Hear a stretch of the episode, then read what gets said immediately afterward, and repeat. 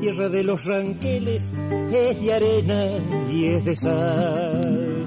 Hay que tener buen vaquiano para poder Bien amigos, para este clásico ganadero de General Hacha en la provincia de La Pampa, la Casa Néstor Hugo Fuentes reunió a 2.500 vacunos. Ahí estuvieron Juan y Micaela para estos testimonios para Palabra Rural.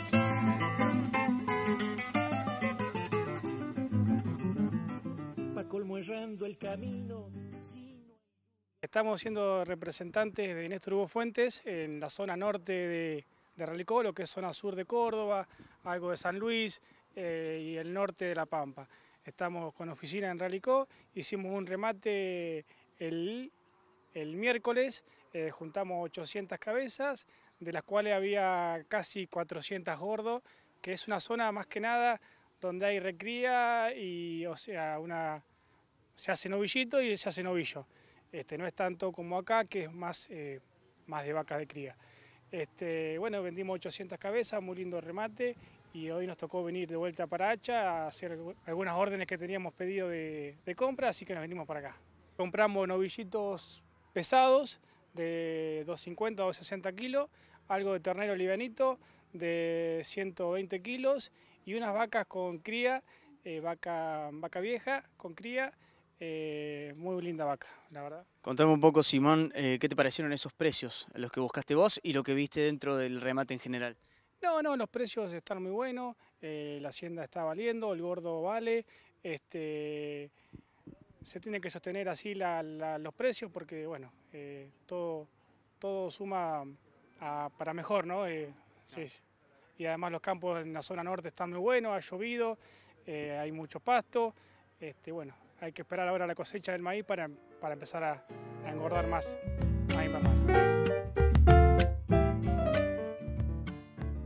Y bueno, y la, pampa, la verdad que sí, que el agua viene acompañando. Hace poquito, ayer, antes de ayer, llovieron 45 milímetros, veníamos otras lluvias anteriores, 70.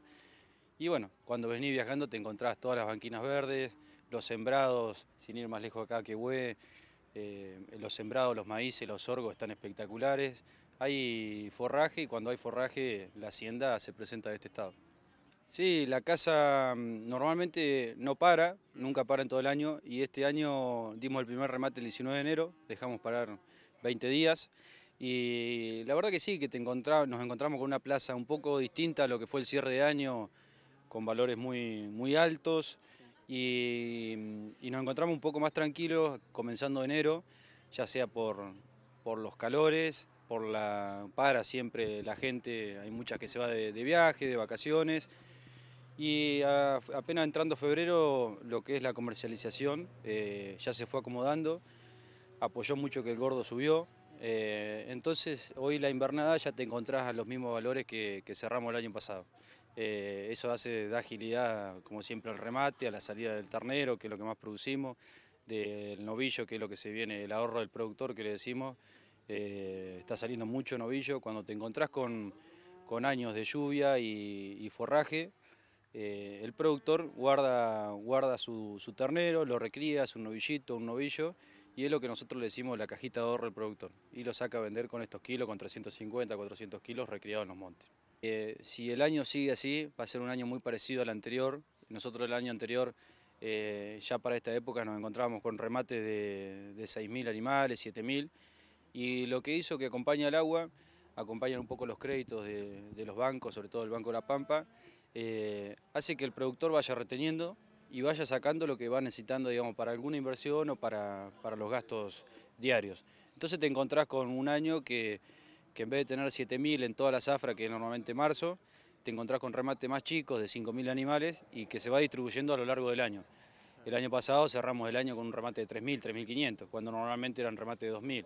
Entonces, eh, como te decía, donde acompaña un poco el año, eh, el productor puede tomar créditos, eh, la salida de la zafra se hace mucho más lenta y se guarda, se guarda reposición para, para echarle Que baja hermosa por su barrosa profundidad.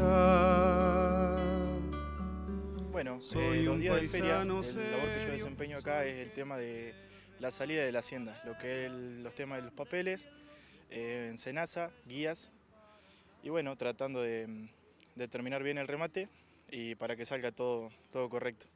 Matías, contame un poco también el, tema de la atención al cliente. ¿En qué se basa también eh, tu trabajo? Definímelo con algunas acciones, eh, ¿cómo, lo, ¿cómo lo llevas, cómo empieza? Bueno, mi trabajo empieza un par de días antes del remate, ya preparando para que los clientes, o sea, el, productor, se acerque a nosotros para que nosotros le podamos hacer el tema de autogestión, para que facilitarle el, tema del traído de, los papeles, que llegue todo en regla, que bueno, es darle un poco de orden también a lo que es el, eh, el productor, para que, pueda, pueda traer la hacienda sin problema. Bueno, Matías, entonces vos sos el que organiza todo unos días antes para que, como vos decís, el productor llegue organizado. No es solamente venir y comprar, sino que también toma algunas responsabilidades atrás, ¿no?